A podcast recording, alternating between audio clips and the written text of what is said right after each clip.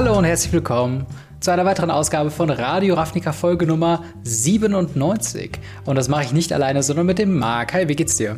Hi, mir geht's gut. Ich habe unendlich Bock. Äh, wir haben wieder Spoiler-Season, das heißt, wir können wieder ganz viel reden. Ja. Und äh, wir reden ja nicht alleine, richtig? Genau, denn wir haben heute äh, mal wieder zweimal äh, zwei Folgen hintereinander direkt einen fabelhaften Gast und zwar Jochen. Hi, wie geht's dir? Hi, äh, mir geht's gut. Ich freue mich, dass ich da sein darf. Und äh, jetzt habt ihr ja, du hast es vorhin gesagt, göttliche Unterstützung. Es kann eigentlich nichts schiefgehen. Genau. Äh, ja, und zwar werden wir heute ganz viel über Modern Horizons 2 reden. Eigentlich hauptsächlich und ausschließlich. Äh, wir werden nämlich anfangen mit äh, unserer eigenen äh, Modern Horizons 2 Preview, werden da ein bisschen auf die Hintergründe quasi eingehen, wie das überhaupt dazu gekommen ist, dass wir eine Preview-Karte bekommen haben und wie wir uns dann dazu entschlossen haben, das umzusetzen. Dann ja, gehen wir auf Modern Horizons 2 äh, einzelne Preview-Karten drauf und versuchen dabei ein bisschen die Frage zu beantworten, zu beantworten, wie weit kann Wizards of the Coast gehen mit Reprints, wie weit kann Modern gepusht werden mit Power Level? Und haben wir schon einen Punkt erreicht, wo es problematisch wird. Und äh, ja, zu guter Letzt haben wir dann tatsächlich noch, und diese Folge möchte ich tatsächlich, dass wir darauf eingehen, Ask Us Anything. wir haben jetzt, glaube ich, einen Monat lang keine Fragen mehr beantwortet. Dementsprechend am Schluss Minimum zwei Fragen. I calling, calling it now. Aber äh, ja, dementsprechend, ja, freut euch auf jeden Fall drauf. Und das bringt uns auch schon zum ähm, ja, zum Punkt, wenn ihr das Ganze auf YouTube schaut, dann gebt uns gerne ein Abo, schaut auch bei MTG Blackset vorbei und ähm, ja, gebt dem Ganzen ein Like. Äh, kommentiert und diskutiert mit uns da gerne im Kommentarbereich. Äh, auf Spotify und auf Apple Podcast könnt ihr uns natürlich auch gerne folgen und so verpasst ihr keine neue Folge Radio Ravnica. Bei allem, wenn es möglich ist, wenn es irgendwie machbar ist für euch, eine positive Bewertung, ähm, denn das hilft uns generell in den verschiedenen Algorithmen weiter oben äh, angezeigt zu werden. Äh, zu guter Letzt, wenn ihr mit uns in Interaktion treten wollt, wir haben alle äh, samt Twitter, at Gamery, at MTGBlackset und zusammen at Radio Ravnica und noch persönlicher und äh, im Ausschluss der Öffentlichkeit fast schon den Discord, ähm, wo ihr auch gerne draufkommen könnt, um uns Fragen zu stellen, um äh, quasi die ersten Schritte in verschiedene Formate mit uns durchzugehen. Wir helfen da gerne. Wir haben auch eine sehr aktive und sehr coole Community da drauf. Zu guter Letzt, wenn ihr uns finanziell unterstützen wollt, schaut vorbei bei patreon.com slash gamery, da könnt ihr den Podcast unterstützen und meine Content Creation auf äh, YouTube. Außerdem gibt es da ja, den Podcast in voller Länge und als Video. Ähm, so in der Regel ein paar Stunden bis halt einen ganzen Tag vor der Erstausstrahlung auf Spotify. Also es gibt ein paar Perks, die sich da lohnen. Aber ich würde mal sagen, wir legen los und wir fangen direkt mal bei unserem fabelhaften Gast an, und zwar Jochen. Wer bist du, was machst du und warum zum Teufel bist du denn jetzt hier? Also das letzte beantworte ich mit, woher soll ich das wissen? Alle anderen Sachen sind leichter. Also ich bin Jochen, ich bin eine der drei Stimmen von Commander Kompass und wir teilen das im Großen und Ganzen grob so auf, dass Fritz die Stimme des normalen, gesunden Menschenverstandes ist.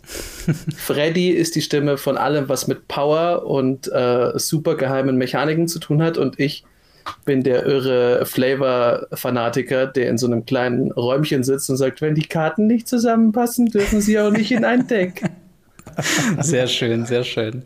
Ja, du sagst es schon, Commander Kompass, das ist äh, ja der große äh, Commander-Podcast äh, überall, wo es Podcasts gibt. Schaut da also auch sehr gerne vorbei.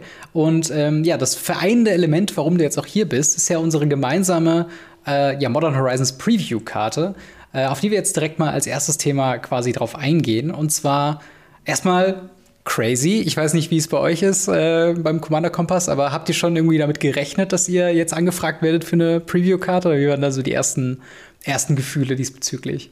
Es ist natürlich super cool. Wir haben nicht damit gerechnet, äh, haben uns aber mega gefreut, weil das ja so als Content Creator so ein bisschen, weiß ich nicht, der Ritterschlag ist. Weil ja. dann, ja, die großen Zauberer der Küste erkennen dich, sehen überhaupt, dass du existierst. Ja. Und dann kriegst du eine Karte. Und wir hatten ja vor allem mit unserer Karte auch noch Glück, was so ein bisschen die Seltenheit und den, den Einschlag der ganzen Karte angeht.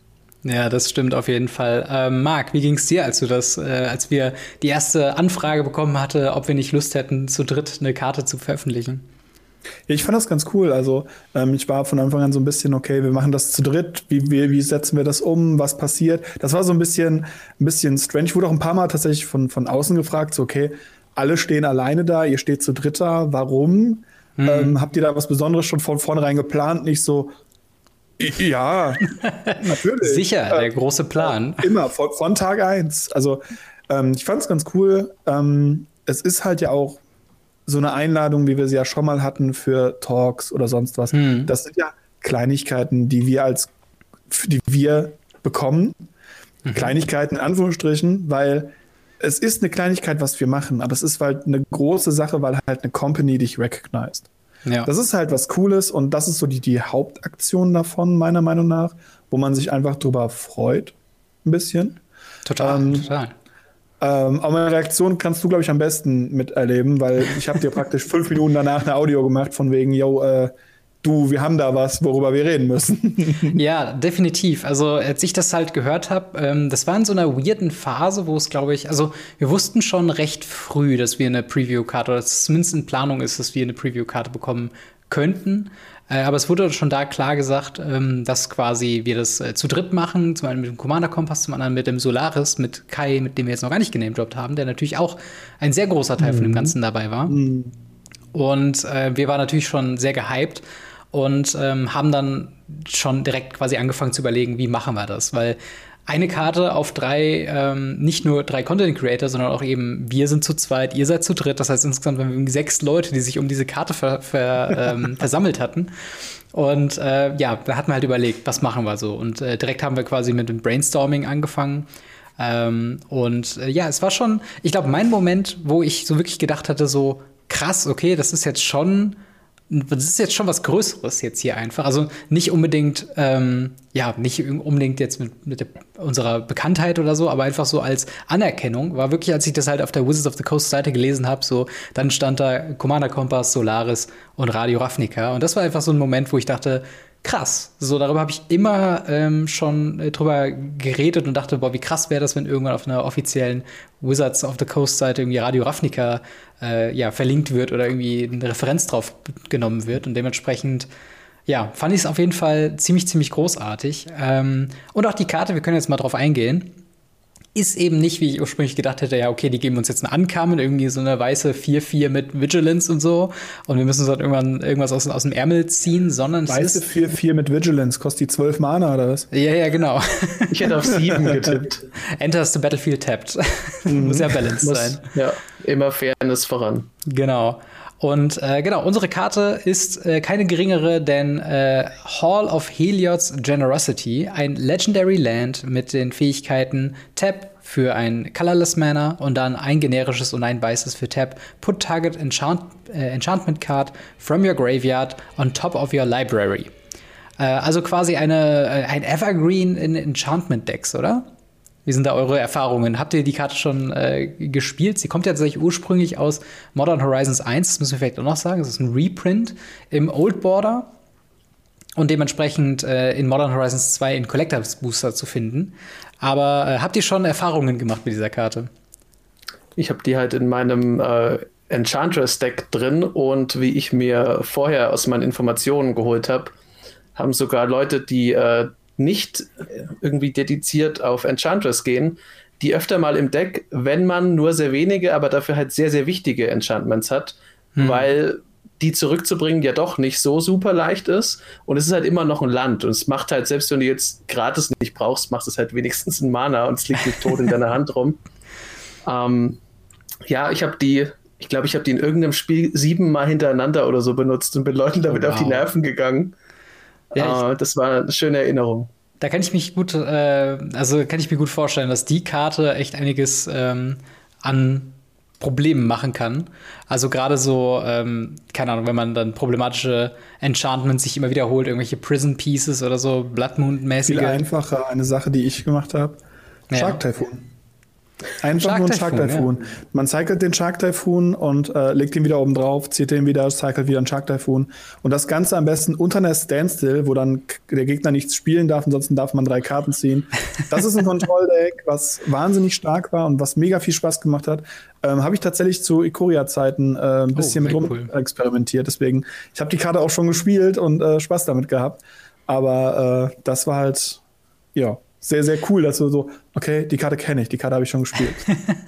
Ich habe sie tatsächlich noch gar nicht gespielt, muss ich äh, zu meiner Schande Noch gestehen.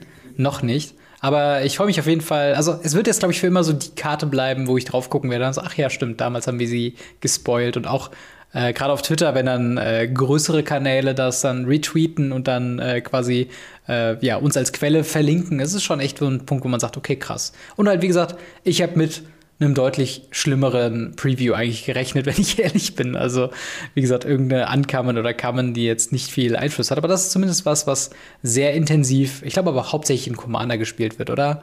Gibt's ähm, auch Modern Decks, äh, die Play damit sehen?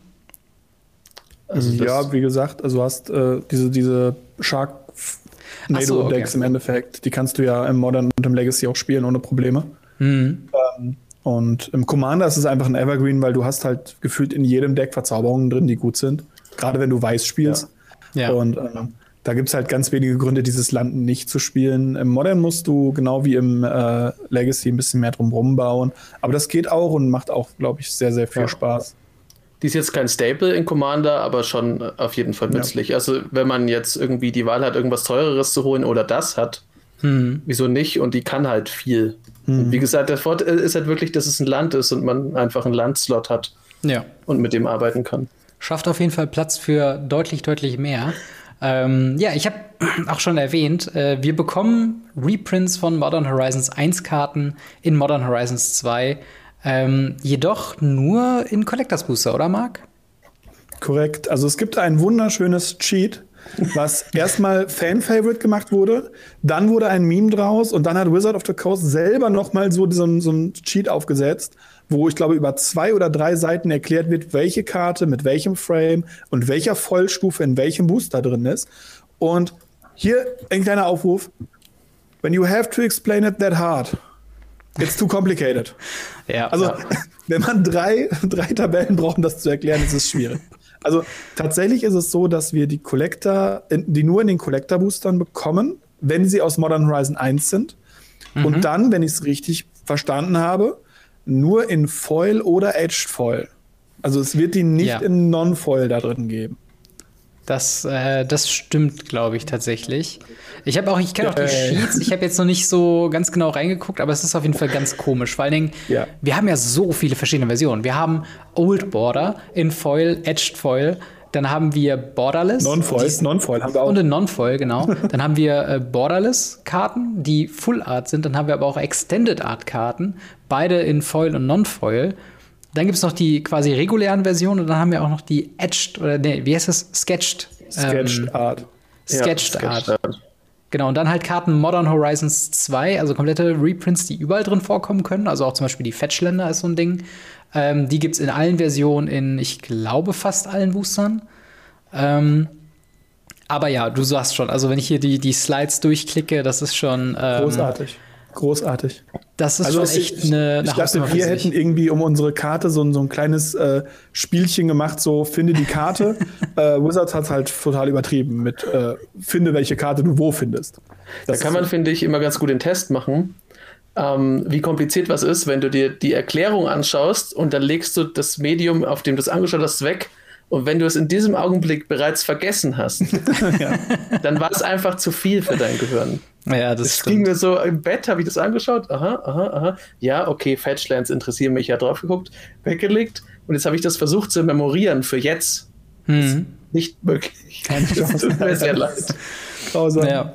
Aber wenn ich das auch richtig sehe mit den verschiedenen Modi bzw. verschiedenen Frame-Arten, ähm, heißt ja, dass sowohl das Draft Booster als auch das Set Booster keine besonderen Versionen haben. Du kriegst alle Versionen, die äh, verfügbar sind dort, findest du genau äh, in sowohl Draft Booster als auch Set Booster. Die einzigen Booster, die halt eben was Besonderes bekommen, das sind eben äh, ja die Collector Booster, die ähm, eben diese äh, MH1 Retro Frames in Foil und Edged Foil geben.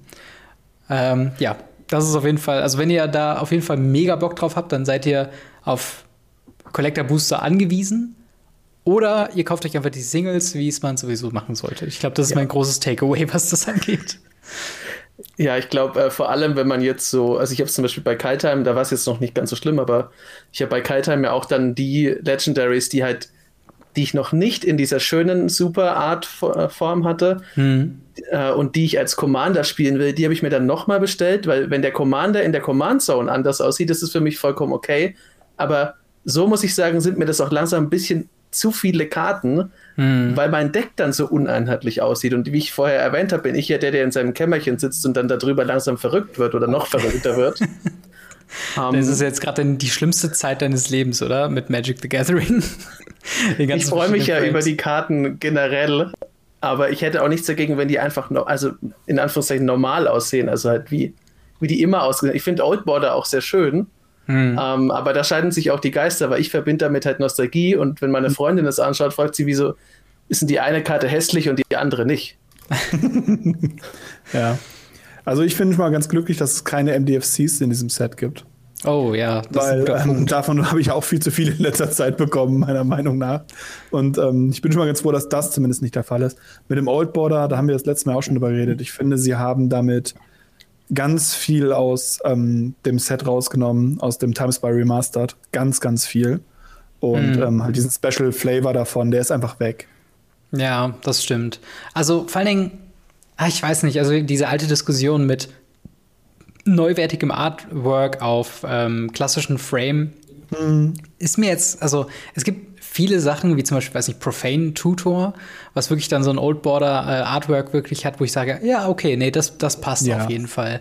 Aber äh, manche denke ich mir auch so, ich weiß auch nicht, ob das so sinnig war, also so ein Force of da Negation. muss man auch ehrlich sagen, finde ich, auch unsere Preview-Karte im Old ja. Border, auch wenn sie eine wunderschöne Karte ist ja. und ich sie mir trotzdem einmal im Old Border holen werde, sie gehört in den New Border das Artwork ja. ist so unendlich PC-basierend grafisch gemacht. Ähm, das, das sticht ein bisschen. Ich weiß, was du meinst. Auch wenn du dir jetzt zum Beispiel mal gerade die unaussprechliche Köchin anschaust, ähm, die jetzt frisch gespoilt wurde. Ich sage den Namen jetzt nicht, ich nenne sie einfach Asmora. ja, das ist ein guter ähm, Kompromiss.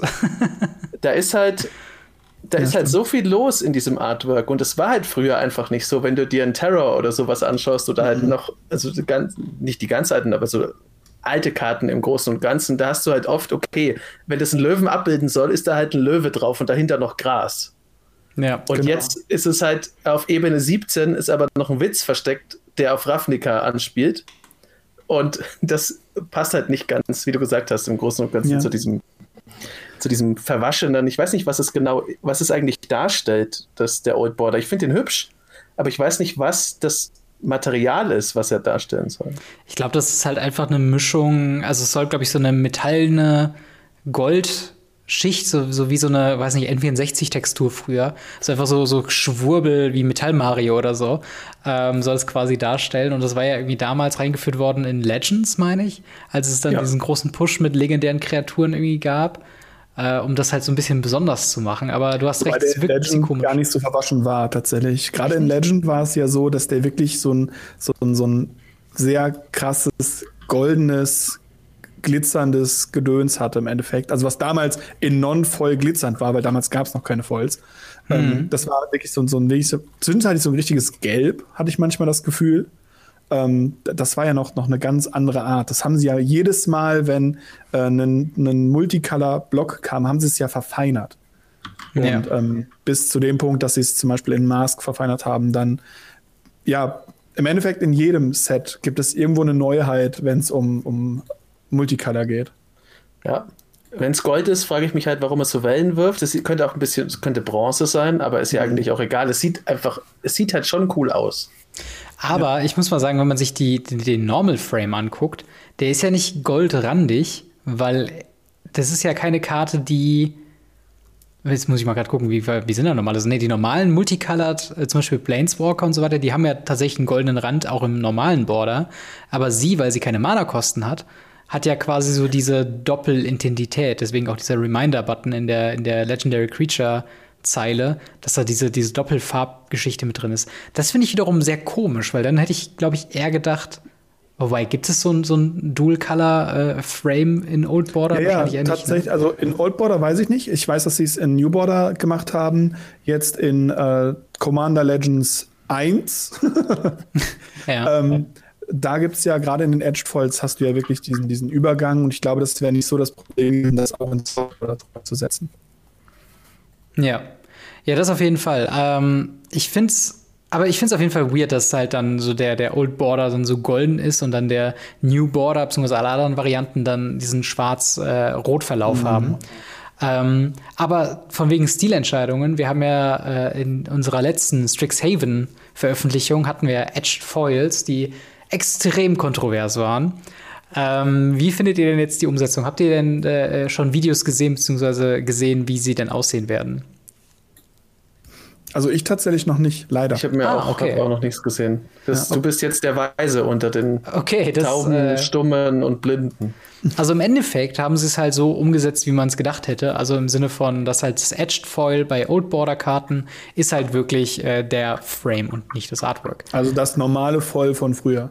Genau, genau. Und das ist halt dann was, jetzt könnte man natürlich sagen, Leute, die äh, jetzt super drauf ähm, auf dieses Minimalistische gegangen äh, wollen, werden sein, wie auch immer, ähm, die, ja, den wird jetzt quasi wieder eine, in, also eine, eine wie sagt man, Inconsistency, Inconsistency, was Edged Foils quasi angeht, angedreht, oder? Also, wie, ja, also, ist jetzt die dritte Version von Edged Foiling. Genau, genau. Und das ist halt eigentlich auch extrem komisch, oder?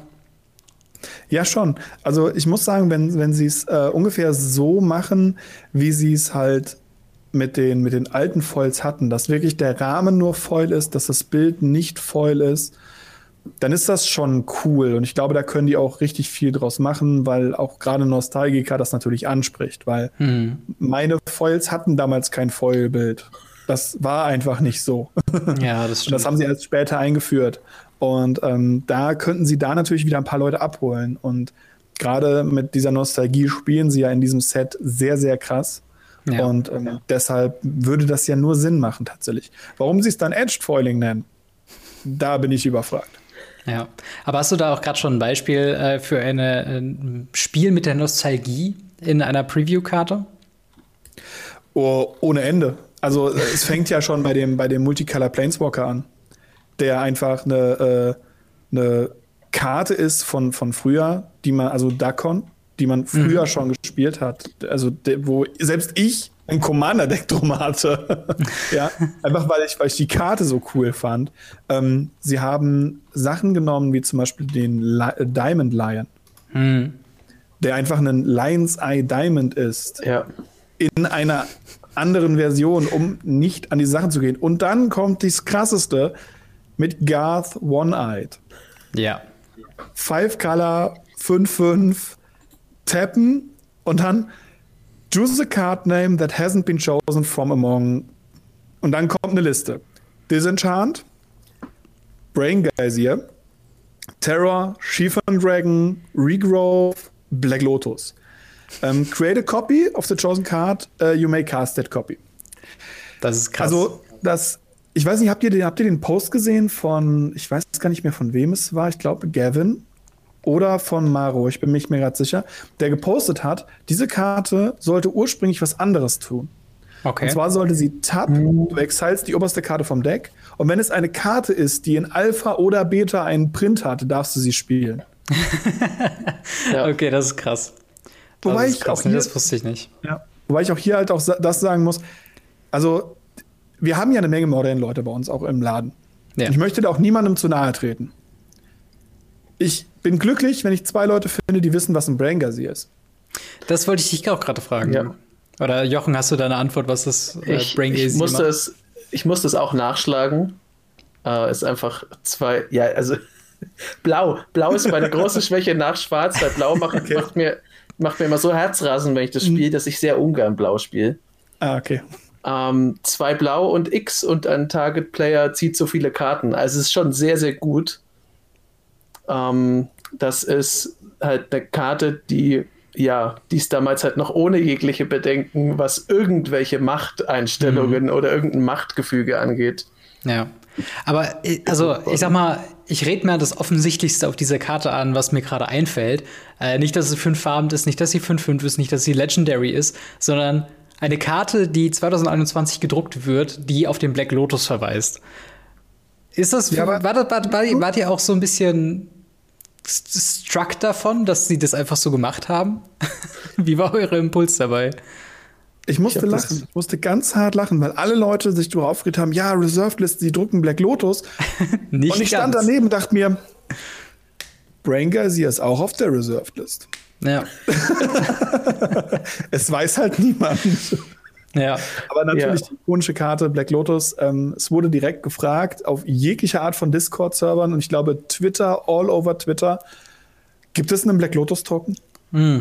Die Antwort war direkt, ich glaube, fünf Minuten danach so, Nein. Das wäre so gut gewesen. Ich hätte es ja. so abgefeiert, wenn die gesagt hätten, weißt du was, wir drucken jetzt einfach einen Black Lotus Token, der machen wir aus Nostalgiegründen auch noch. Der sieht noch so aus wie äh, ganz normal Alpha Beta und hat sogar eine Mana-Kosten, aber es steht halt Copy irgendwo in der, in der Tagline oder so. Das wäre schon cool, ja. ja das ist so äh, geil. Sie hätten damit halt auch einfach diese, diese fünf Tokens mit reinbringen können. So Beta, Chiffon Dragon, Beta, oh, ja. Disenchant, so auch in dem alten Stil und dann auf der Rückseite, keine Ahnung, die andere Karte davon. Also Double-Sided Token oder auf der Rückseite ja. Werbungstoken. Es muss ja keinen Magic-Rücken haben. Dann wäre es ja. ein Reprint illegal. Aber ähm, es, es würde halt einfach einen, einen, coolen Faktor setzen, wenn man dann halt einfach einen Black Lotus da reinsetzt. Ich finde es aber auch auf der anderen Seite gut, dass sie es nicht gemacht haben, weil naja. Das hätte ganz schön viele ist, Wellen geschlagen. Ja, vor allem, das ist das, was ich die ganze Zeit sage. Um, ähm, if everything is special, nothing is. Ja. Und genau das wäre hierbei auch. Also, wenn da jemand hingeht und auf einem, in einem Commander-Spiel den Typen tappt, in seine Deckbox greift, einen Black Lotus rausholt, den auf den D schlägt, dann ist das absolute Credibility und absolut krass, was der Typ da macht. Wenn das aber als ja. Token wäre und jeder könnte den haben, ja. dann wäre das nichts Besonderes mehr, auch wenn jeder sich freuen kann, Black Lotus zu haben. Und ähm, da, deswegen finde ich das ganz gut. Das stimmt. Man darf halt das wirklich nicht überschwemmen. Ich habe, als ich den angeguckt habe, halt erstmal so gedacht, okay, äh, wollte mich eigentlich verarschen. Äh, dann habe ich es nochmal gelesen.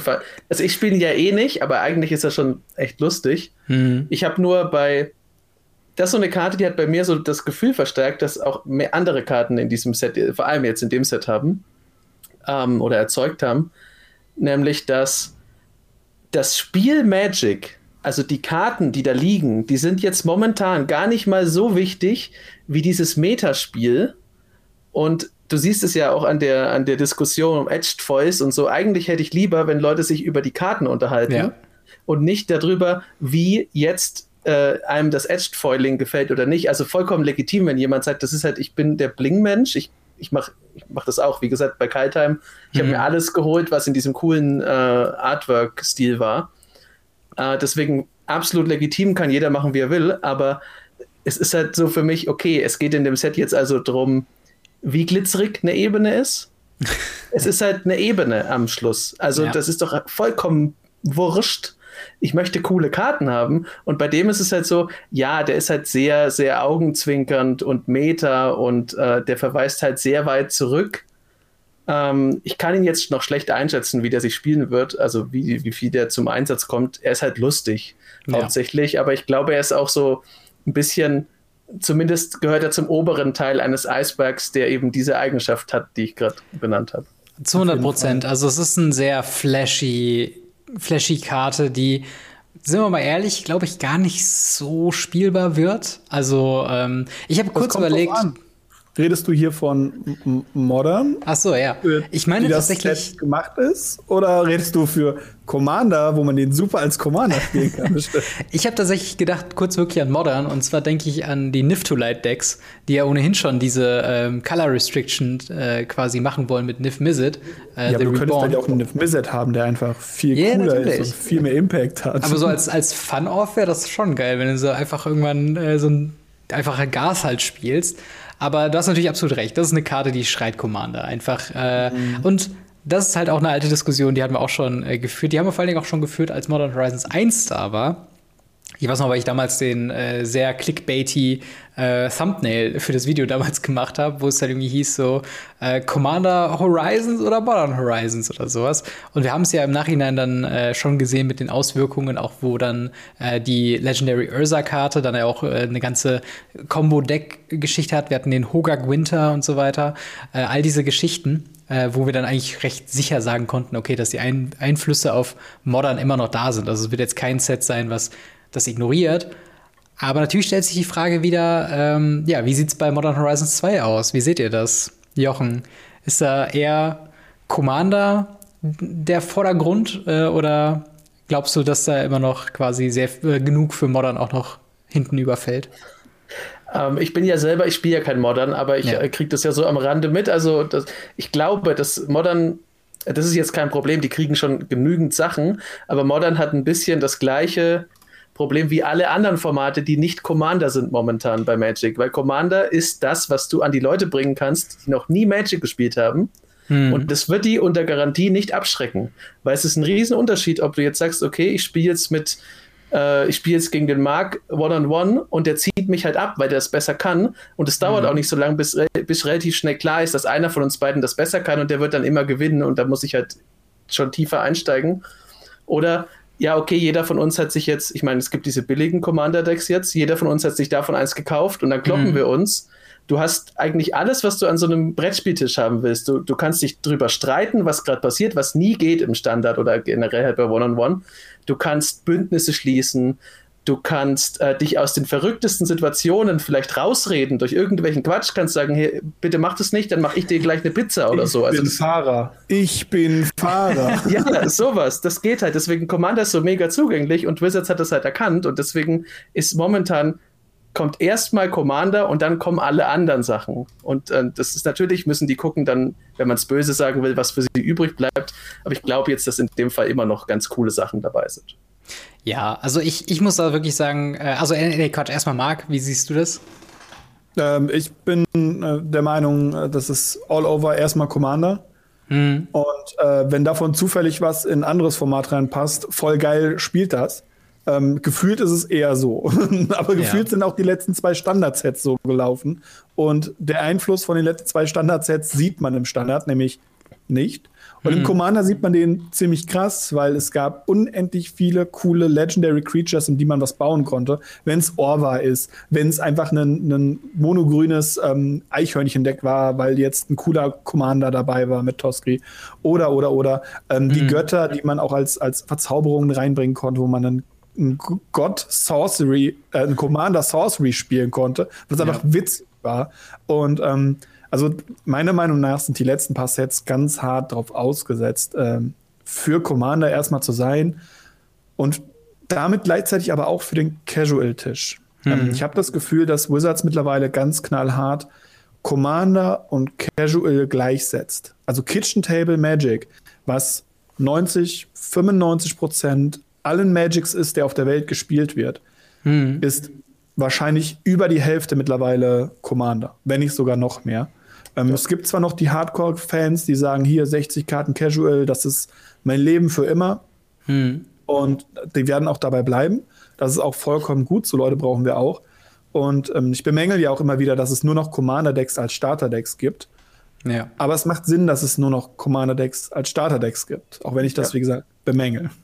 Ja, also ich, ich kann die Bedenken auf jeden Fall äh, nachvollziehen. Ähm, auch wenn ich gerade was Modern Horizons äh, angeht und vielleicht ist das einfach meine Erfahrung von der äh, Berichterstattung von dem letzten Set, dass ich das halt auch äh, sehr äh, heißblütig verteidigt habe, dass es viel zu sehr um Commander geht und wir müssen mal wieder richtige Modern-Karten haben. Äh, in Wirklichkeit, ich, ich würde das Set wirklich erstmal abwarten. Und erst die, Frage sagen, ist, die Frage ist, Robin, wie viel Modern hast du damals gespielt, aktiv? Damals schon eigentlich recht also doch schon regelmäßig, meine ich. Also ich okay. weiß nicht mehr ganz genau, wie das halt war, aber ähm, ich habe das schon regelmäßig auf jeden Fall mitbekommen. Also ich kann mich jetzt nicht mehr dran erinnern, weil ich über ein Jahr lang kein Magic mehr gespielt habe. Bei uns war halt, bei uns war halt, ich weiß noch, dass ich den Podcast tatsächlich gehört habe, hm. beziehungsweise geguckt habe. Ich gucke ja Podcasts nur. Hm. Und ähm, tatsächlich war es der Fall, dass ich die ganze Zeit davor dachte, nee, Nee. Einfach weil ähm, dieses, diese, diese Sachen für mich so offensichtlich waren. Ich habe damals ähm, Force of Negations, das weiß ich noch, ähm, die mhm. übrigens ein Reprint in Old Border bekommt, ähm, ja. habe ich eingekauft, ich glaube, 20 oder 30 Stück für 7 Euro.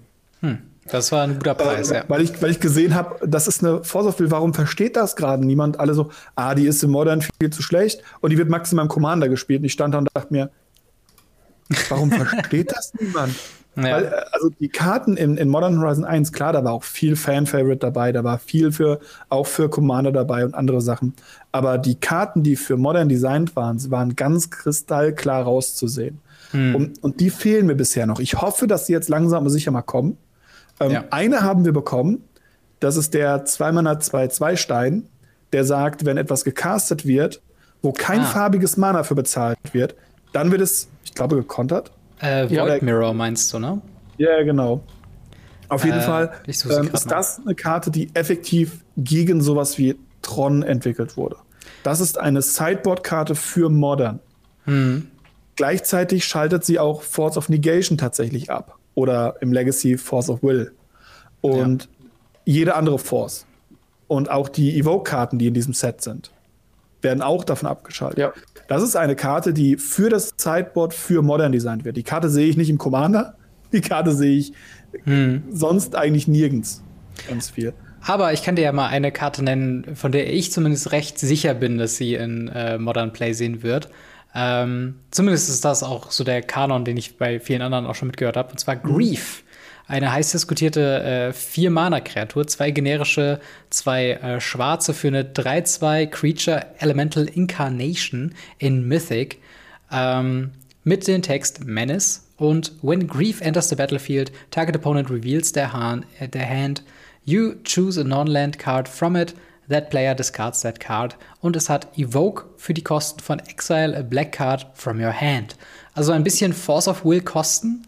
Um, äh, ja, Evoke ist ja quasi die Karte enters the battlefield, wird danach gesacrificed und äh, es passiert quasi nur der ETB-Effekt. Das heißt also, man kann, wenn man eine Karte discardet oder beziehungsweise exiled, äh, einen kostenlosen und sehr viel besseres Thoughtseize haben. Und wie wir ja wissen, Thoughtseize ist sehr modern playable, oder? Tatsächlich, also die Karte gibt es ja schon mal äh, in Underst, sage ich mal ganz liebevoll, mit Unmask. Mhm. Das ist ein Vier-Mana-Spell, der halt sagt, man kann auch stattdessen eine schwarze Karte aus der Hand exilen, um die Karte zu spielen. Der Vorteil von Unmask ist, man kann sich selber wählen, deswegen wird die manchmal in Reanimator-Decks gespielt. Mhm. Ähm, Fun Fact zu dieser Karte, zu Greaves, ich habe die falsch gelesen, als ich es erstmal gelesen habe. Okay. Und ich hing die ganze Zeit und dachte mir, Warum rastet gerade niemand aus, dass die total broken ist? Bis mir aufgefallen ist so, ah, weil du die falsch gelesen hast. Für mich waren die Evoke Coast nicht Exile äh, Black Card from your hand, sondern from the grave. Oh, das wäre krass. Und das würde bedeutet, dass man ja. Griefs into Griefs into Griefs spielen könnte. Und ich die ganze Zeit so, warum rastet niemand aus? Bis mir aufgefallen ist, ah, weil ja. ich doof bin. ja. Dazu gibt es ja auch noch die blaue Version. Genau, die haben wir jetzt noch von ein äh, paar Tagen bekommen. Ähm, ja. Hast du sie gerade da bei dir vorliegen oder? Ähm, in ein, zwei Sekunden ja.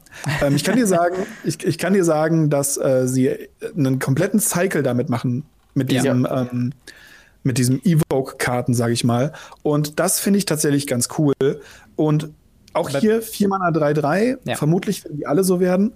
Ähm, kurzer Side-Note, wir sind ja alle hier mindestens Weißspieler. Also ich bin, glaube ich, der Mono-Weißspieler und ihr seid ja so Boros äh, äh hm, Style Weiß, Decks Weiß Plus. beide. ja, Weiß, ja. Weiß Plus seid ihr beide. Und ja. wir sind uns alle drei einig, dass der Weiße doof wird, oder? Ja, schon. Ich hoffe nicht. Ja. Also inzwischen. also es, es, ist halt so, ich bin ja jetzt auch, also inzwischen sieht man ja auch, dass sie, dass sie einen besseren Pfad öfter mal beschreiten, was Weiß angeht. Also das ist korrekt.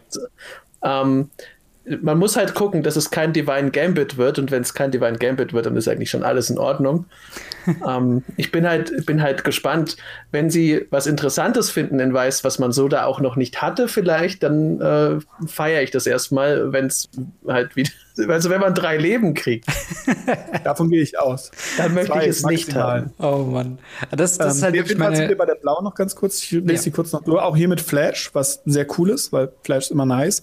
Flash Flying und ähm, when it enters the battlefield, choose up to one creature spell or planeswalker spell. Ähm, its owner puts it on the bottom of his library. Auch hier mit Evoke eine blaue Karte exilen.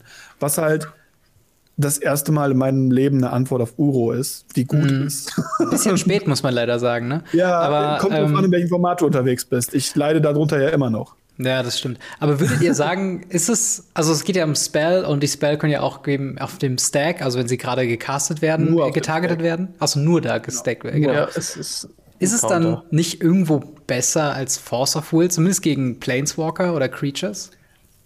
Ja, gegen Planeswalker und Creatures, ja. ja. Es ist halt enger und damit genau. hast du eigentlich deine Antwort schon, weil äh, das ist halt, du hast halt also immer den Kartentyp Xtel mhm. davon. Ähm, das wären jetzt zwei. Und wenn du zum Beispiel in Commander bist, dann, also Planeswalker werden jetzt nicht so häufig vorkommen. Mhm. Ja, gibt's, aber kommt halt auf das Deck an. Den meisten wirst du wahrscheinlich gar keinen finden. Ähm, und Creature Spell ja, aber dann ist es halt auch, hast halt einen Creature Counter. Ja. Okay. Also. Aber wie ist das eigentlich in Commander, wenn du den äh, Commander damit quasi counterst? Dann kommt er ja nicht zurück in die Command Zone, oder? Doch, mittlerweile. Du kannst, das, du kannst immer, wenn der Commander die Zone wechselt, kannst du sagen, wo er hinkommt. Ach so, okay. Weil das, dachte ich, das wäre der haben sie 2017, glaube ich, eingeführt. Ja, Vorher okay. gab es in Mono Rot den besten und den Mono Weiß die beiden besten Removal für Commander, weil ja. sie die Commander ins Deck gemischt haben und da ja. einfach niemand drauf reagieren konnte.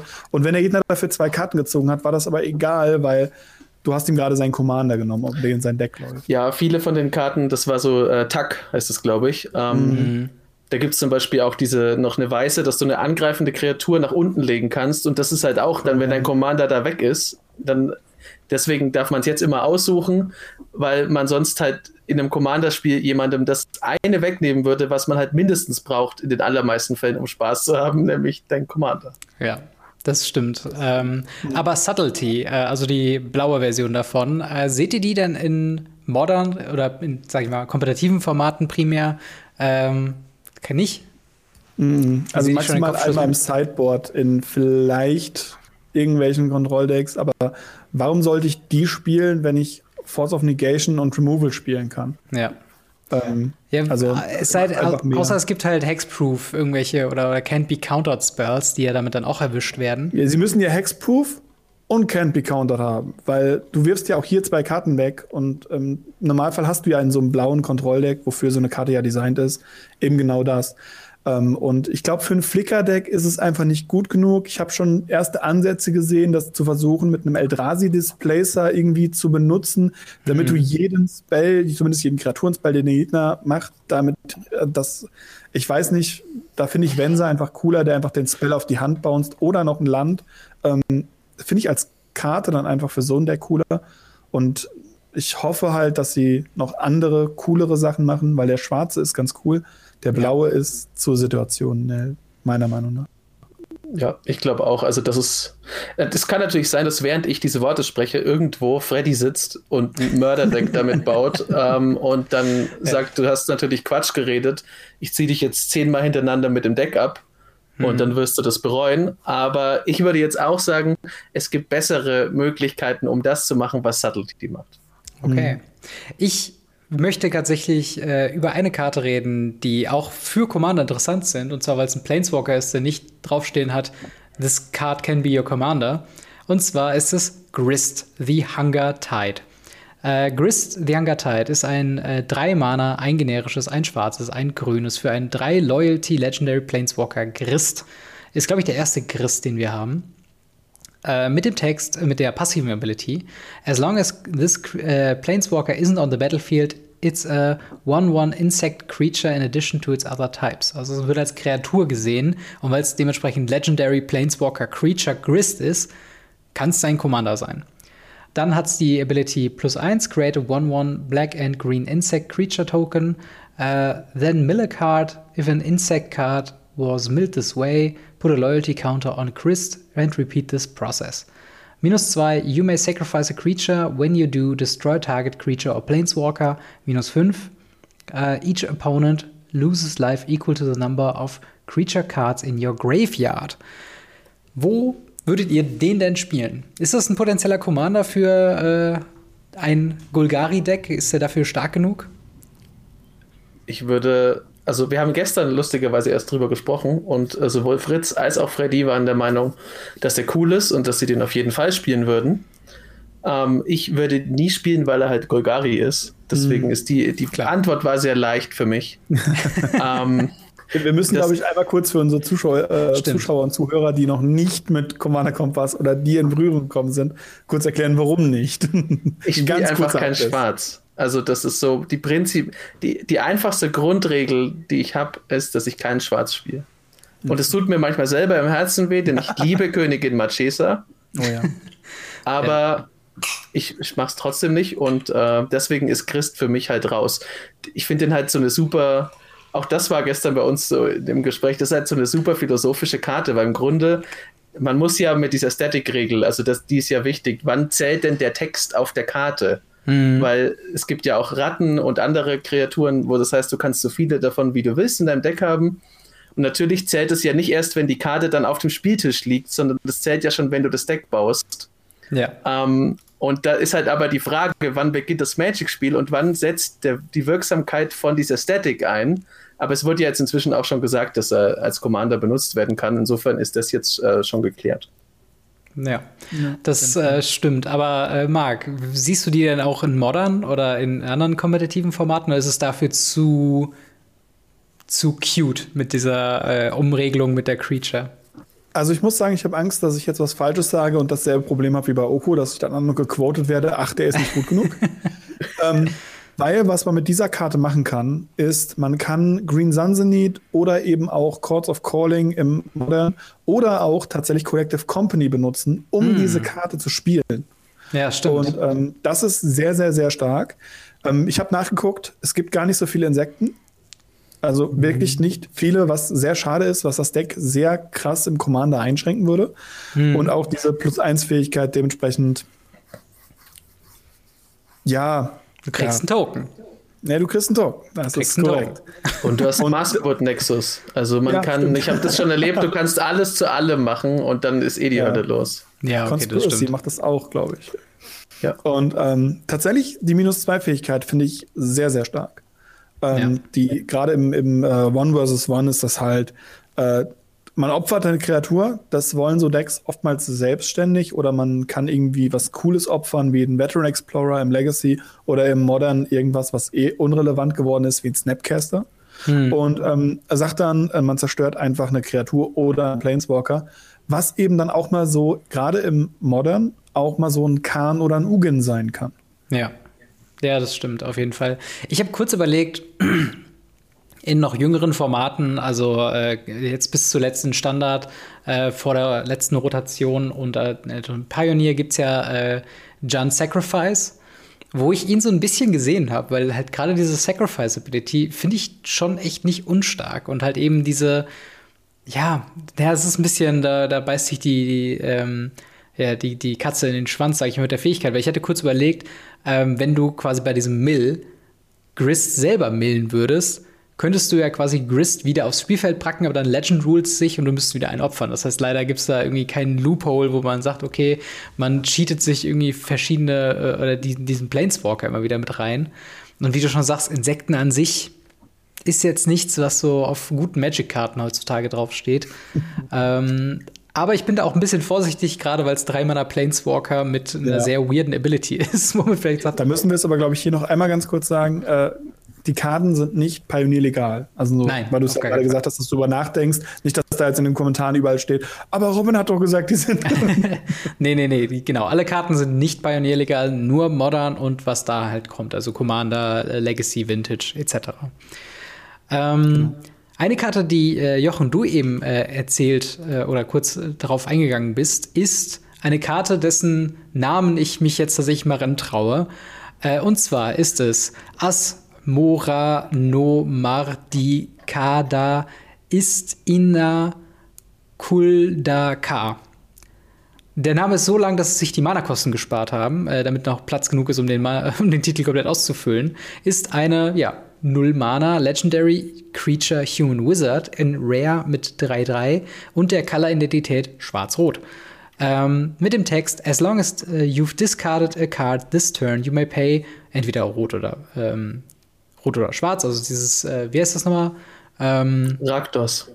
Nein, es gibt diese, diese. Nee, es, geht, es geht um das äh, Hybrid-Mana. Hybrid-Mana, ja. so heißt es genau. Ein Hybrid-Mana in Raktos-Farben. Du cast a spell. Also es kostet, wenn man was discardet hat, nur ein Mana. Uh, when Asmo, also this creature, enters the battlefield, you may search your library for a card named the Underworld Cookbook, reveal it, put it into your hand, then shuffle. Sacrifice two foods, also Food Tokens, oder halt Karten, Artefakten mit dem äh, Subtype Food. Target Creature deals äh, six damage to itself. Und äh, ja, wie ist denn euer, ähm, euer Eindruck zu dieser doch sehr weirden Köchin? Also, ich werde niemals diesen Namen aussprechen, nie. Da weigere ich mich jetzt einfach schon. ja, es ist, es ist einfach Asmo. Können wir uns einfach Asmo. Genau, Asmo. Asmo passt. Ja. ja. Asmo finde ich Asmo ganz gut. gut. Ich glaube, du musst, glaube ich, um, um, sie, um ihr volles Potenzial in Anführungsstrichen äh, vorzulesen, auch, glaube ich, einfach mal das Cookbuch vorlesen. Ja, das mache ich einfach. Weil das gehört grade. dazu. Ja, das, da hast du vollkommen recht. Uh, The Underworld Cookbook ist ein äh, Ein-Mana-Artefakt, also ein farbloses Mana-Artefakt in Uncommon. Äh, mit dem Text Tab, discard card, create a food token. Und das ist, wie gesagt, ein Artefakt. Für zwei Mana kann man es äh, tappen und sacrifice und man kriegt drei Leben. Äh, für vier Mana kann man es tappen und äh, das Cookbook sacrificen und dafür return target creature card from your graveyard to your hand. Ähm, also quasi kann man damit die ganze Zeit Food Tokens machen. Es triggert Madness in gewisser Weise durch das Abwerfen von Karten. Und ich denke mal, das wird auch ein Subtheme sein für äh, Raktos-Farben. Ähm, und ja, das kann man sich eben tutoren mit der guten Asmo. Ähm, Marc, wie, wie findest du denn diesen doch sehr weirden Planeswalker, äh, diese sehr weirde äh, Creature, nicht Planeswalker? Mich hat das erinnert an, ähm, es gab schon öfter mal, äh, das ist aber schon länger her, solche Sachen. Und zwar ähm, gibt es ja so, so Sachen wie zum Beispiel die Witch mit ihrem äh, Cauldron, also mit ihrem, mhm. mit ihrem Kessel mhm. und ich weiß gar nicht was, da hat noch eine dritte Karte. Den, den Fest, das ist so ein, ein Leguan mit so einer Pestbeule auf dem stimmt, Rücken. Stimmt, Festering, genau. irgendwas, ich weiß genau. es nicht mehr genau. Aber, genau, ja. die da gab es zum Beispiel, oder es gab zum Beispiel Krone, Zepter, ähm, glaube, es war ein Apfel. Ich bin mir aber gerade nicht sicher, was das dritte war. Ja, Auf jeden Fall gab es das schon, schon mehrfach. So Karten, die miteinander fungiert haben, aufeinander aufgebaut haben. Kaldra ist, glaube ich, das hm. äh, berühmteste. Kaldra ist das älteste Beispiel dafür, genau. Ich, älteste vielleicht nicht, aber auf jeden Fall das schönste. Ähm, auf jeden Fall ich finde es cool, wenn so Karten aufeinander aufbauen. Gerade weil du hier ja auch hingehen kannst und kannst eben das Buch spielen, kannst, ab, kannst was abwerfen, kannst ein Food kreieren, kannst sie ins Spiel kriegen, kannst ein neues Buch bekommen. Ja. Also das klingt schon sehr cool. Und ähm, gerade dann in Kombination mit äh, zum Beispiel dem Diamond Line mhm. ähm, ist es halt super stark, weil der Diamond Line halt einfach sagt, ähm, 2 Mana 2-2, tap, discard your hand, get free Mana grob ja. gesagt. Und ähm, da ist es halt tatsächlich so, dass gerade wenn man dann so ein bisschen Madness auf der Hand hat, man sich da halt wirklich viel drüber machen kann und diese Karten in Kombination eben auch mit dem vielen Mana, wo man dann mit ihm dann auch sagen kann, man kann das Buch auch opfern und kann dann eine Kreatur, die man abgeworfen hat mit dem Löwen, hm. weil ein Mana wird man ja wohl noch haben, ähm, reanimieren oder so. Das, das kann, kriegt man sehr schnell hin. Ja, das Also stimmt. da kann man dann auch Nicht-Madness-Kreaturen schnell wiederholen. Und wenn dann Turn 3 Grisselbrand kommt, ist das halt ein Turn 3 Grisselbrand. Ja, es ist auf jeden Fall eine sehr interessante ähm, Art und Weise, wie man quasi Reanimator spielen könnte. Ne? Also da gibt es ja dann auch genügend, du hast ja eben schon Grisselbrand genannt. Also ah, nee, es ist to your hand. Entschuldigung, Entschuldigung, Entschuldigung. Nur einmal kurz zurücknehmen, es ist to your head. ja, okay, aber ich meine jetzt noch nicht mal mit dem, mit dem Cookbook selber, aber es gibt ja andere Reanimation-Spells, die man ja, dadurch verwenden könnte. Und ähm, ja, es ist auf jeden Fall eine sehr einzigartige Karte, wo, keine Ahnung, also ich bin am überlegen, könnte man das in einem Raktos Reanimator Deck irgendwie spielen oder ist es dafür irgendwie zu, keine Ahnung, zu, zu cute. cute. oder so? Also mhm. es ist halt irgendwie ziemlich weird einfach formuliert. Ja. Es fängt beim Namen an, dass man die Karte nicht spielen möchte. Speaking of äh, weird formuliert, genau. Pithing Needle ist aber immerhin äh, eine Karte, die ihr nichts anhaben kann. Das stimmt. Ja, wobei. Das stimmt, ja. Auf Turnieren schon, am Kirchentisch nicht, auf Turnieren schon, weil auf Turnieren sagt man einfach, diese Karte mit diesem unendlich langen Namen, die keine Mana-Kosten hat und schwarz und rot gleichzeitig das, ist. Das geht ja, das ist ja erlaubt. Karte ja nur beschreiben können. Man muss ja. den Namen nicht aussprechen. Ich glaube auch, dass man so auf Goodwill, äh, auch am Küchentisch kann man auf Goodwill sagen, ja. ich weiß dann schon, was du meinst, aber ja, das. Ich würde äh, knallhart sagen, wenn du den Namen nicht vorlesen kannst, gilt das nicht. ja, ja, welche Karte meinst du? Oh, du hast dich da leider mit einem Konsonanten vertan. Hm, ich weiß nicht, was du meinst. Ich sie trotzdem. Du kannst, du kannst das Deck gerne durchsuchen, aber diese Karte gibt es leider nicht. Ja, ja. genau. Schreib's bitte auf. Ähm, ja, ich würde sagen, ähm, habt ihr noch gerade Karten, auf die ihr auf jeden Fall noch eingehen wollt? Jochen, hast, fällt dir da gerade was ein, was dir, ähm, was dir besonders ins Auge gefallen ist, worauf du auf jeden Fall eingehen wollen würdest? Ich finde es schön und das ist jetzt so ein klassischer, so ein klassischer Jochen Flavor, Flavor Take. Ich finde es schön, dass es jetzt Tormod Script Keeper mhm. gibt. Ja. Weil das ist halt einfach dieser, dieses langsame Aufbauen. Tormod Script übrigens, also fantastischer Graveyard Hate. Ähm, und dann kam Tormod, den ich nicht spielen kann, weil er eben schwarzes Mana hat, aber okay, Tormod ist ja offensichtlich auch ein ganz schöner Depp, also ganz schön böse und so. Uh, und jetzt kommt Tormod Script Keeper, der halt nicht so gut ist natürlich wie Tormod Script, aber es, trotzdem ist es cool und das ist alles immer in Flavor mit du machst alle Gräber leer und nur Tormod mhm. ist der eine, der sich halt, der dann auch noch mhm. Vorteile mhm. draus zieht. Und das ist so, ähm, ich hoffe, ihr habt nicht damit gerechnet, dass ihr mich jetzt zu irgendwelchen mechanischen Takes kriegt, weil das ist auch bei uns immer so. Ich suche oft ja, auch Sachen nach Artwork gut. aus. Wenn ein Phyrexian ja. Negator drauf ist, dann sage ich, yo, geht. Das ist, das ist auf jeden Fall äh, hundertprozentig äh, legitim. Ganz kurz auf zu Thomas Crypt, Cryptkeeper selbst. Das ist eine 3-Mana, 3-2 Artifact Creature Golem in Common mit Vigilance und eben, wie du sagtest, Tap, Sacrifice this Creature, Exile all cards from target player's Graveyard. Also Graveyard Hate für 3 Mana. Äh, in Modern glaube ich nicht so relevant, weil dafür haben wir halt eben Tom on Script, aber du sagst auf jeden Fall komplett richtig, es ist ein absoluter Flavor-Win. Ich finde auch ja. das Artwork ziemlich atmosphärisch und irgendwie ist das schon ziemlich cool, dann eben äh, Tormund Script eben dann nur mit einem Keeper hinten dran zu haben und wer weiß, was die Zukunft noch hält für äh, das Tormund-Universum, was in seiner Crypt noch alles abgeht. So. Das, das ist ja das Lustige, dass bei Tormund Script der Flavortext ja eigentlich war die berühmteste Krypta aller Zeiten ist mhm. leer und mhm. damit so einen riesen Spannungsbogen eigentlich aufgemacht hat, wenn man auf die Art von Magic äh, Flavor steht. Mhm. Und dann kommt Tormod und dann kommt halt noch mehr dazu und dann wird aus so einem Billo Null Mana Artefakt, das halt was ziemlich Gutes kann und das die Leute wahrscheinlich nur dafür kennen, dass es was Gutes kann. So eine Mini, so ein Mini-Geschichtenzyklus und das finde ich ja. irgendwie schon sehr, sehr cool. Absoluter Hammer, ja. Marc, wie sieht's bei dir aus? Hast du noch eine Karte, die dir äh, unter den Nägeln brennt? Ja, zwei Stück. Und okay, die habe ich dir auch schon geschickt. Und das, das, das, das ist etwas, was mir wieder in der Seele wehtut. Und ähm, das eine ist Squirrel Command. zwei Mana, also hier sind auch Squirrels drin, die haben wir bisher ganz gut umschippt.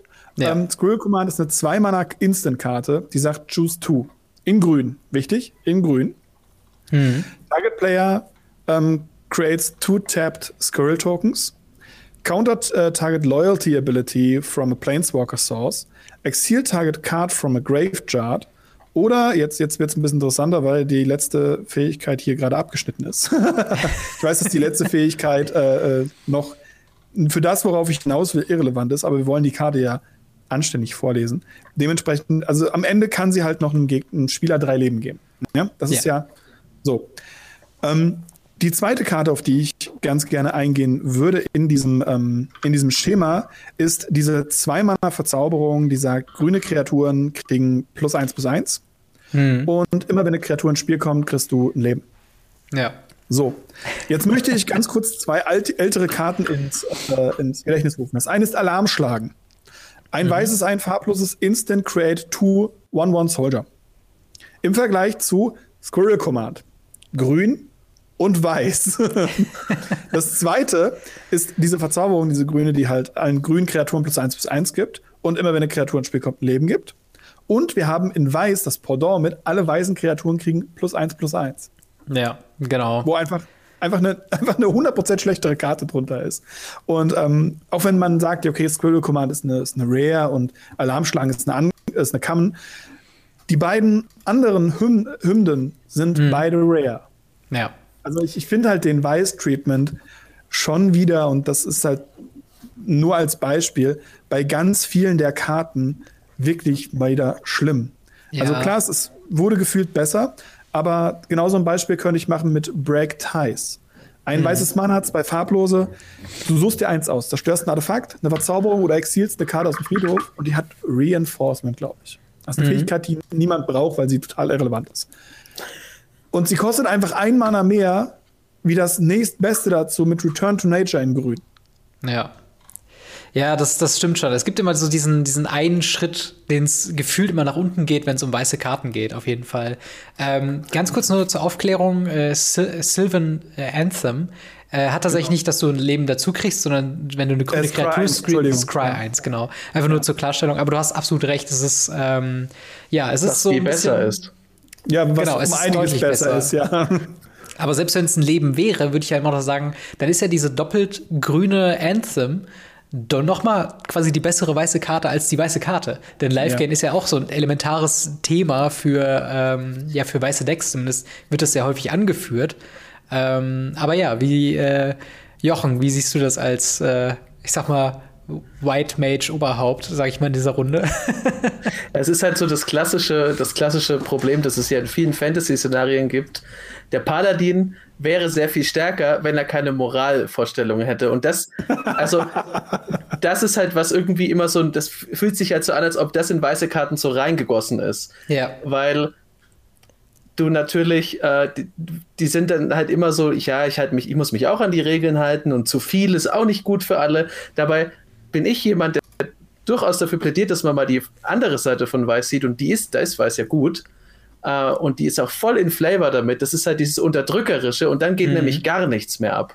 Das Problem ist nur, da ist Weiß halt sehr stark und das ist auch in Commander so. Da haben wir auch auf unserem Discord schon etliche Diskussionen gehabt. Da kann man eigentlich nicht sagen, dass Weiß eine Pfeifenfarbe ist, weil Weiß kann dein gesamtes Deck zerstören und dir jede Lebensfreude rauben und zwar besser als jeder Schwarzmagier das jemals könnte. Hm. Aber ich habe immer so persönlich das Problem damit, ich möchte halt eigentlich auch andere Strategien spielen können am Tisch, außer ich mache dir dein Leben zur Hölle. Weil dann heißt das, ich möchte nicht mehr mit Jochen spielen, der macht mir mein Leben zur Hölle. Ja. Und für mich ist es, ich möchte mich eigentlich nicht an den Tisch setzen und drei Leuten das Leben zur Hölle machen, ohne dass die halt vorher ihre eindeutig masochistischen Absichten äh, an mich rangetragen haben. Aber gleichzeitig äh, in Blau geht, ist es vollkommen okay, jeden einzelnen Spell, den du auf dem Stack legst, gecountert zu bekommen. Und da beschwert sich niemand, weil es macht halt eben Blau. Ne? Da, da äh, beschweren sich schon einige. ja, ja, okay, aber äh, ich, ich finde das, ich finde, das ist so ein bisschen, das tut auch Weiß in Commander echt ein bisschen ja, diese, diese, diese äh, Rule Zero Ring, also auch zum Beispiel sowas wie Mass Land Destruction und so weiter, ist ja auch was, was so ein einzigartiges Merkmal von Weiß zumindest ist, zumindest glaube ich das. Ähm, und diese Karten sind ja, zumindest ja, genau, und diese Karten sind ja zumindest in den meisten Spielgruppen, so wie ich sehe, nicht wirklich beliebt. Also, äh, weil es halt zu Non-Games führt. Das ist nett ausgedrückt. Das ist sehr ja. nett ausgedrückt. Das liegt halt auch daran, da muss man halt, also ich, ich persönlich, ich sage ja immer, was nicht gebannt ist, darf man spielen, aber ich verstehe mhm. auch jeden, der sagt, ich habe halt dann keinen Spaß mehr an dem Abend. Und das ist auch absolut legitim, weil ohne Länder zu spielen, da hast du halt die Wahl, ob du dann aufgibst, was in meinen Augen vollkommen okay ist. Wenn du jetzt sagst, ich habe dann keinen Bock mehr, der hat mir gerade alles zerstört und hat mhm. selber sich äh, hat selber sich noch gerettet. In Boris wird es ja dann noch schlimmer mit dem Boris Command. Dann hat halt mhm. ist alles von ihm unzerstörbar und du hast gar nichts mehr. Da ja. kannst du in mein, meiner Sicht natürlich auch einfach aufgeben und ein neues Spiel anfangen. Aber ich verstehe schon, wenn man es ist, wenn man sagt, es ist sehr demoralisierend, vor allem wenn die Person dann einfach nur dafür sorgt, dass das ganze Ding anderthalb Stunden länger geht und dann nicht mal gewinnt. Aber dann ja, ist es auch. Das ist der Punkt. Also, das ist, glaube ich, das Hauptproblem, was du ganz oft bei solchen Mice Land Destruction hast. Die Leute slammen sie einfach und sagen, oh geil, ich mache jetzt alle Länder kaputt. Ähm, aber sie können danach nicht gewinnen. Also ich habe das mhm. im CDH, ich habe ja relativ lange, relativ viel CDH gespielt und da war es halt so, das ist vollkommen legitim, alle Länder zu zerstören. Weil im Normalfall machst du das nach dem Motto, also entweder spiele ich jetzt ein Veil of Summer, oder damals noch Veil of Autumn, da hatten wir noch keinen Veil of Summer. Ja. Oder ich spiele jetzt ein Armageddon. So oder so, keiner von euch castet jetzt was, wenn ich Combo mache. Und ähm, das funktioniert und das ist auch okay. Hm. Das Problem ist ganz oft, dass dann eben diese Person, die das, die das geslammt hat, selber nicht gewinnt, sondern am besten noch hinter einer, äh, hinter einem, äh, wie heißt das, Geistergefängnis? Äh, Ghostly, Ghostly Prison. Ghostly Prison Hinter ja. dem Ghostly Prison denken, nee, haha, jetzt könnt ihr mich nicht mehr angreifen. und, und, das ist halt das Schlimme daran. Ähm, ja. Dann halt so Commander-Runden, die halt acht, neun Stunden gehen und du ja. drei Kästen Bier brauchst, um das zu überleben. Ja, man sieht es, glaube ich, am besten, äh, wenn man selber, es gibt ja auch diese eben, wie ich gesagt habe, diese Strategien, dass man alles in die Luft jagt und dann selber aber eben diesen Zauberspruch hat, um mhm. das zu schützen. Und man sieht, also es gibt keine Möglichkeit, die eigene Medizin besser zu schmecken, als wenn einem jemand diesen Zauber countert. Ja. Weil dann ist wirklich, dann kannst du das Spiel halt einfach beenden. Und dann ja. siehst du aber auch, warum die anderen Leute Rule Zero gesagt haben, äh, oder Social Contract in dem Fall, mhm. bitte keine Masterland Destruction, weil du hast ja dich, dich gerade selber aus dem Spiel genommen. Ja. Und halt leider alle anderen auch. Ja, das ist auf jeden Fall ähm, ja, ein, ein weites Thema, äh, weil es ja auch so ein bisschen zum Beispiel Death and Taxes ist jetzt auch nicht für jeden Gegner ein super spaßiges äh, Archetyp. Nein, für die wenigsten. Die meisten ja. Leute bei uns hassen es. Eben, und das ist halt dann, das ist, glaube ich, so eine, so eine Beinote. Entweder macht Weiß mhm sehr wenig oder Sachen etwas schlechter als die anderen Farben oder halt so nervig, dass eigentlich keiner Bock hat, das zu spielen. ähm, aber ich ja. würde sagen, mit diesem, mit diesem Fazit fast schon, ja. gehen wir mal über an das, was ich am Anfang der Folge noch versprochen habe, und zwar Ask Us Anything. Äh, ihr habt Fragen gestellt an uns äh, und Jochen ist auch diesmal dabei. Einfach, du kannst gerne auch deine Meinung okay. dazugeben. Ähm, ja. Der erste Gast, der bei Ask Us Anything dabei ist. Genau, genau. Yay! Äh, und dementsprechend, wenn ihr Fragen an uns habt, kommt gerne äh, in den Discord, geht in den Ask Us Anything Thread rein und stellt da unsere Fragen. Dann markiere ich das mit einem Notizbuch, wenn ich es mir notiert habe, und mit einem Daumen, wenn wir es schon beantwortet haben, äh, oder beantworte es direkt. Eine Menge halt Notizbücher. Ja, in letzter Zeit schon, ja. Dementsprechend gehen wir mal direkt mal rein. Und zwar die erste Frage von Kator. Ähm, was hat sich eurer Wahrnehmung von Magic-Produkten in, den letzten Jahren, äh, in den letzten Jahren verändert? Wart ihr vor drei Jahren an allen Magic-Produkten interessiert? Seid ihr heute an allen Magic-Produkten interessiert? Merkt ihr, this product is not for you mehr als damals? Wie findet ihr diese Entwicklung? Also quasi Vielfalt von Magic-Produkten, auch so ein bisschen angelehnt, glaube ich, an dem Video, was du damals gepostet hattest auf deinem Kanal. Ähm, wie viele Produkte es gibt und äh, ja, welche Leute da bedient werden. Wie seht ihr das, Marc? Ähm, direkt mal anschließen ja, genau. an dein Video. Wollte ich gerade sagen, ich hatte das Blackie Talk ja hochgeladen mit Magic hat so viele Produkte. Ja. Ähm, und ich sehe das tatsächlich als, als eine positive Entwicklung, mhm. ähm, weil ich eben auch die Preisentwicklung dabei sehe. Ähm, ich muss mir die ganze Zeit immer wieder verkneifen, äh, Yu-Gi-Oh! Beispiele zu bringen. Ähm, aber äh, da ist es halt so, dass es Karten in einer sehr hohen Rarity gibt, die sehr viel kosten. Und gleichzeitig kannst du dieselbe Karte in Common spielen, wo sie halt keine zwei Cent wert ist. Und das ist dasselbe Deck. Das heißt, die kompetitive Seite von, von Yu-Gi-Oh! ist nicht, how much money do you have? Und das finde ich großartig. Und das finde ich, sollte viel mehr in so ein Kartenspiel mit reinfließen, dass man sagen kann, ja, da sind Sammelobjekte. Dafür müsste man das aber wieder etwas umstrukturieren, weil das, was sie jetzt machen, ich verliere den Überblick, wie viele Versionen jetzt von einer Karte in welchem Set, in welchem Booster sind. Hm. Und das soll was heißen, weil ich arbeite in einem Laden, der damit Geld verdient. ja, du machst regelmäßig mehrere Tage die Woche Magic the Gathering Content, hast einen wöchentlichen äh, Podcast, wo du mitmoderierst ja. und trotzdem weiß man nicht, was so alles in einem ja. äh, Collector Booster drin steckt. Jochen, wie siehst du das? Ich kann mich da eigentlich nur anschließen. Also mehr Karten sind halt super, weil das Letzte, was man will, ist auch im Commander für irgendeine spaßige Deckidee einfach immer Unsummen ausgeben zu müssen. Wobei man bei Commander ja immer noch, also wirklich nochmal den Vorteil hat, dass man im Grunde alle Redundanz hat, die es in Magic jemals gab. Also es gibt hm. für die hm. meisten Karten immer noch irgendein Gegenstück, das vielleicht nicht ganz so gut ist, aber du musst ja auch nicht direkt CEDH spielen. Äh, aber ja, auch bei der anderen Sache, es gibt so viele Sachen und die, die Ankündigungen der, der neuen Dinge sind so nah hintereinander, mhm. dass ich da, also ich verliere nicht den Spaß an Magic, aber ich verliere dieses, diesen, diesen Sense of Wonder irgendwie dafür. Also ja. dieses, dieses wunderbare Gefühl, dass man jetzt denkt, uh, da kommt irgendwie, wenn jetzt ein neuer Urza kommen würde, dann würde ich das einfach zur Kenntnis nehmen, vermutlich, weil so viele Sachen gekommen sind. Mhm. Und wenn aber ein Urza aus dem Nichts auftaucht, dann ist es zum ersten Mal Urza, ich drehe mich im Kreis und schreie vor Glück. Ja, ja. ja.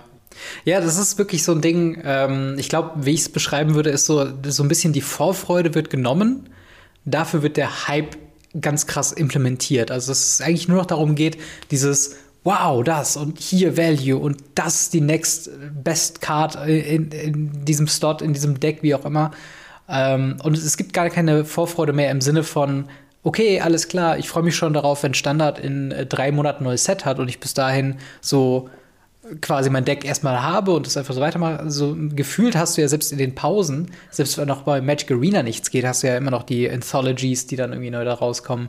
Irgendein Sonderevent, was es da nur für ein Wochenende gibt und danach für sechs Monate erstmal nicht mehr. Und ähm, das ist halt wirklich so, ein so ein Ding. Äh, und halt dieser, dieser, dieser Punkt, this product is not for you, ähm, das trifft für mich mehr und mehr auch auf reguläre Produkte dazu, weil ich mir eigentlich super selten nur noch Booster hole, sondern halt das, was alle Leute, die sich über Produkte aufregen, auf jeden Fall machen sollten, kauft euch Einzelkarten. Weil das ist halt wirklich der Punkt.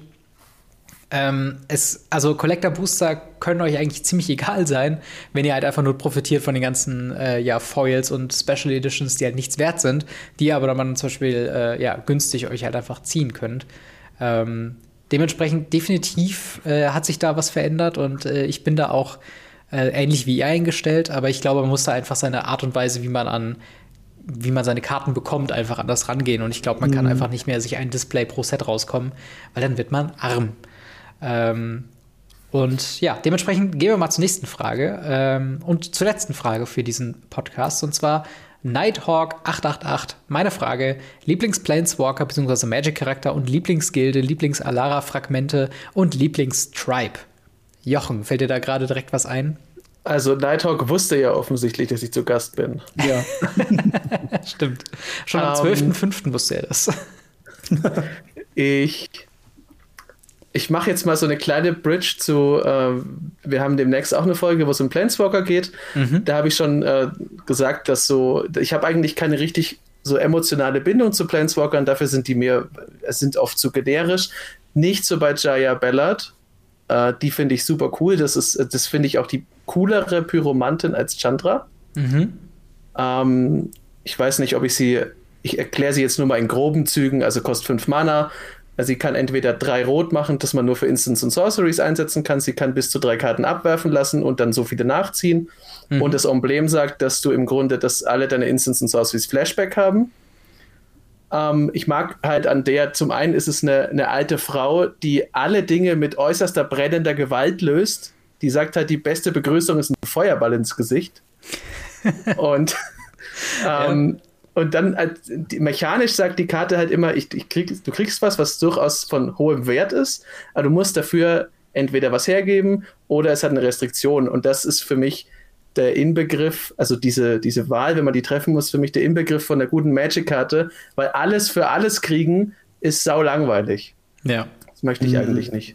Und ja, dann kommen wir zu den kürzeren Sachen. Äh, Gilde natürlich äh, die Boros-Legion. Jetzt manchmal nennen sie Leute Lorehold, was oh. okay ist für eine kurze Zeit. Ja, aber Lorehold eine ganz ist andere Philosophie hat. Das ist eine ganz andere Gilde, ja. oder nicht? Ja. ja, aber das geht alles auf im großen Geist von Boros, das ist kein ah, Problem. Wir, wir können, wir nehmen, wir nehmen jeden Legionär auf, auch Goblins ja. und äh, Elefanten ist eigentlich wurscht. Und nach was wurde sonst noch gefragt? Das habe ich jetzt vergessen. Äh, nach Alara Shard, also drei Farbenkombinationen und Tribe. Äh, in Alara ist es auf jeden Fall Band. Mhm. Das liegt daran, dass es halt, das kommt mir sehr entgegen mit den Farben, die ich spiele. Es hat Ritter, es ist high, absolut High Fantasy. Und was ich daran auch noch mag, da kommt der Flavorjochen wieder durch.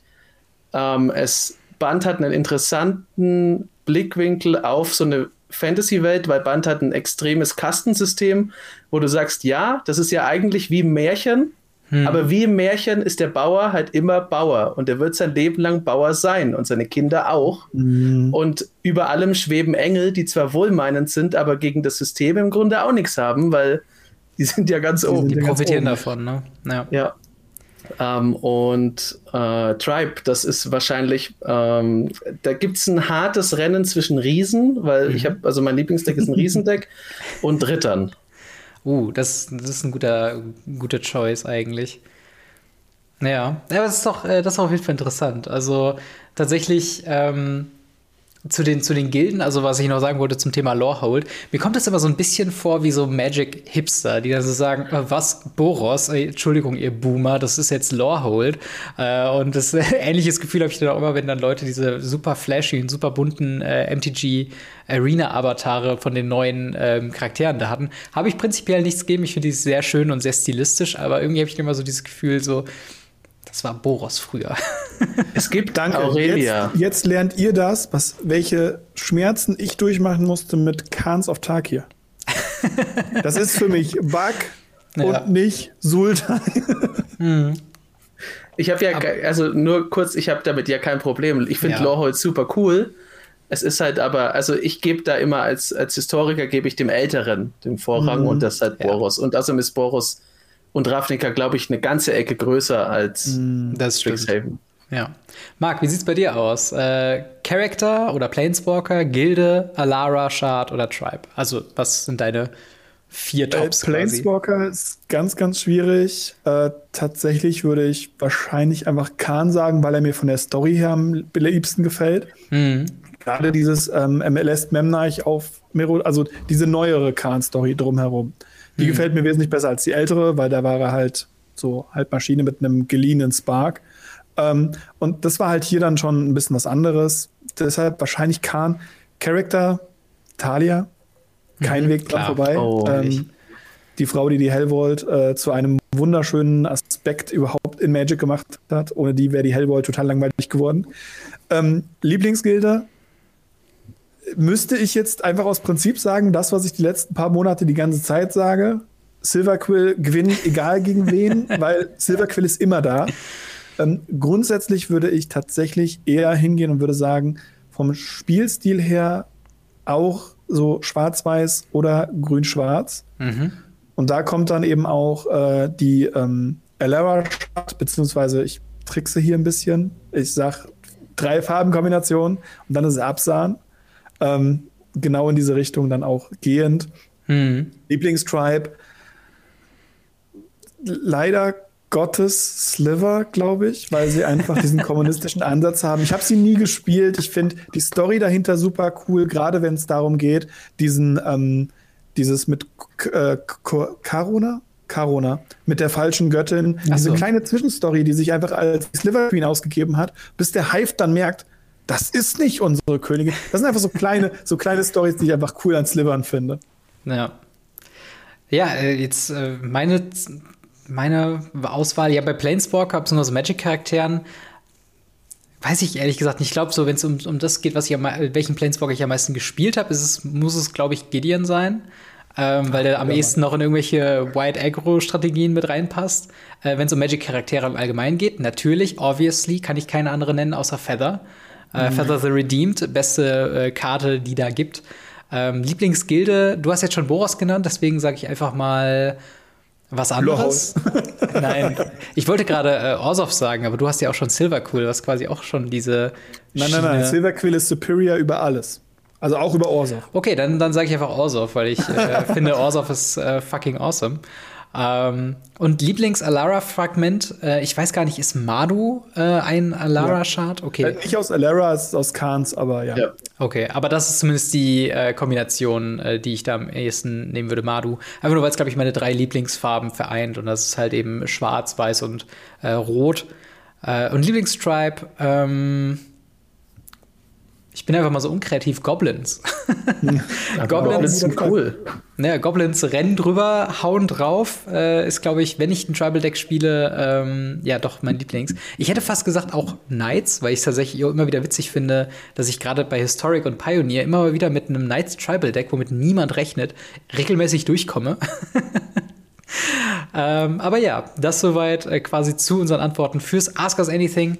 Und dementsprechend, wenn ihr Fragen habt, kommt gerne in unseren Discord, schreibt uns äh, an, stellt uns eure Fragen und wir beantworten sie dann im Podcast live. Äh, wenn ihr das Ganze auf YouTube geschaut habt, dann gebt uns doch gerne ein Like bzw. abonniert uns auch. Schaut auch gerne bei MTG Blackset vorbei.